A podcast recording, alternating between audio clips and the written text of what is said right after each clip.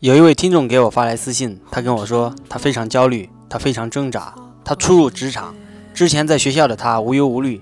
他虽然是一个普通的小人物，但是他有信仰，他相信人性是善良的，他相信只要自己努力，生活就会给他一个好的结果。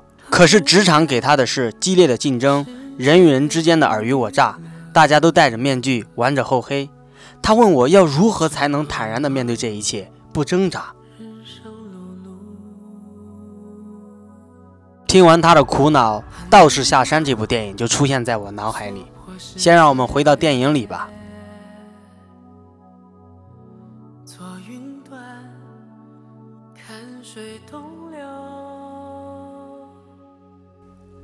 我叫何安夏，是一名小道士。我内心非常的难受、纠结。我杀过人，我有太多的欲望。在万丈红尘中，我发现这个世界跟我想象的完全不同。我不该这么想，我真的不该这么想。这样想是不对的。但我却又控制不了我内心的想法。在师兄弟里，我武艺第一。所谓能力越大，责任越大。师傅让我下山讨生活。我是一个孤儿，没有自己的生日，除了道观，除了师傅，再没有爱我的人。我甚至都对此习以为常了。山下的世界全是高楼、车水马龙、熙攘的人群、红男绿女。我纵然有一身武艺，可以飞檐走壁，但在这样的社会中，我却是一个无业游民。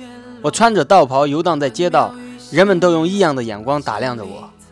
我是这样一个人，面对别人的打赏，我甚至坚持无功不受禄。别人都觉得我是个二货，不知道钱的好处。这一天，花光了身上所有盘缠的我，实在太饿了。我停留在一家小餐馆的外面，因为猪头肉的香味腐蚀着我的灵魂。我一遍又一遍地念着道经，想做到心静自然凉。可是猪头肉实在太香了。我看着厨师一刀一刀切下红润的猪头肉，我的口水不争气地流了出来。可是我一分钱都没有。我又路过一家餐厅，看到一个人在吃着荷叶鸡，桌上摆了一碗鸡肉，还有吃剩的鸡骨头。那个人正不紧不慢地将鸡腿放进嘴里。我看到他用牙齿将鸡肉从鸡骨头上撕咬下来，我的肚子咕咕地叫了起来。他发现了我。我不好意思地躲开了。我终于明白，不是一分钱难倒英雄汉，而是一顿饭难倒英雄汉。这个吃鸡的人吃完鸡以后，还打包了一只荷叶鸡。我尾随着这个拿着鸡准备回家的人。我第一次犯了错，我实在是太饿了。我抢了他的荷叶鸡，我紧紧地抱着荷叶鸡，拼命地奔跑，拼命地奔跑。我这才知道，原来每天都有饱饭吃才是我的梦想。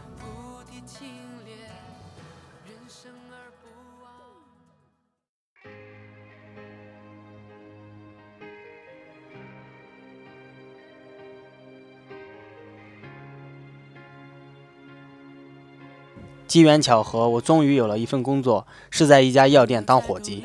在这里，我却第二次犯了错，也是我人生中最大的一个错。我也不确定他到底是不是错。我杀了人，药店老板是我的师傅，也是我的恩人，但是他却死于非命，而凶手正是他的老婆和他的弟弟。他老婆和弟弟背着他偷情，居然还要将他置于死命。师傅是被毒死的。师傅死的那一晚，我看到师傅躺在床上，他的眼睛死死地盯着，他真的是死不瞑目。回想起师傅对我的那些好，我必须替师傅报仇，我必须替师傅报仇。在师傅头七那晚，这对奸夫淫妇去游湖，带他们进入船里以后，我锁上了所有的船门，我悄悄地潜入他们乘坐的木船下面，我冷静地凿穿了船底。水也像充满仇恨一样流进了船里，船急速的下沉，任凭他们如何挣扎，湖水将他们渐渐淹没。这种死法或许跟毒死的一样痛苦吧。我还不放心，又潜入湖底。我必须要确定，他们两个都已经死了。他们杀了我师傅，我杀了他们。在山上道观里的时候，师傅告诉我，路见不平，拔刀相助。我没有错呀，可是为什么我心慌呢？我想躲一躲，我自己造的孽，在我自己身上，往哪儿躲呢？我很疼，我做的事是行善还是作恶？我真的不知道。我把船凿沉的那一瞬间，我信奉的天地大道善心慈悲一下子都塌了。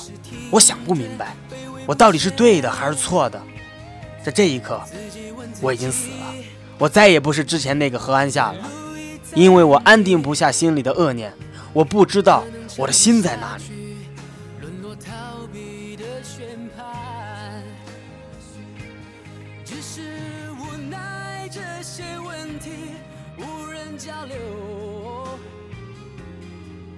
我依然在这个世界苟延残喘，我不能死，我要去寻找我的心，我必须要有心。为了争夺一个掌门，死了那么多人，惨死师傅黑手的赵新刚，不愿意将仇恨继续下去的周希宇，阴险狡诈却为了自己儿子的彭前吴，为父报仇杀了周希宇的彭妻子，心狠手辣的赵立人，武功盖世的扎老板。在我杀了人之后，这些我也习以为常，并不觉得惊奇。这么多的人沦落在红尘之中，因为有太多的牵挂，为财、为色、为民、为利、为情、为仇。我又回到了山上，只有经历了红尘之中的善恶是非、爱恨情仇，才能领悟真正的大道真谛。把人生悟透，将人世看懂，是学道必须的一步。天地间，道大人也大，人生本来就是上山下山。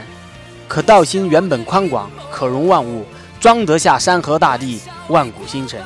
所以，那位朋友，你现在经历的是你必须要经历的，经历就是成长的必须的一步，也是学到的必须的一步。你现在就是那个下山的道士，何处安下，就在当下。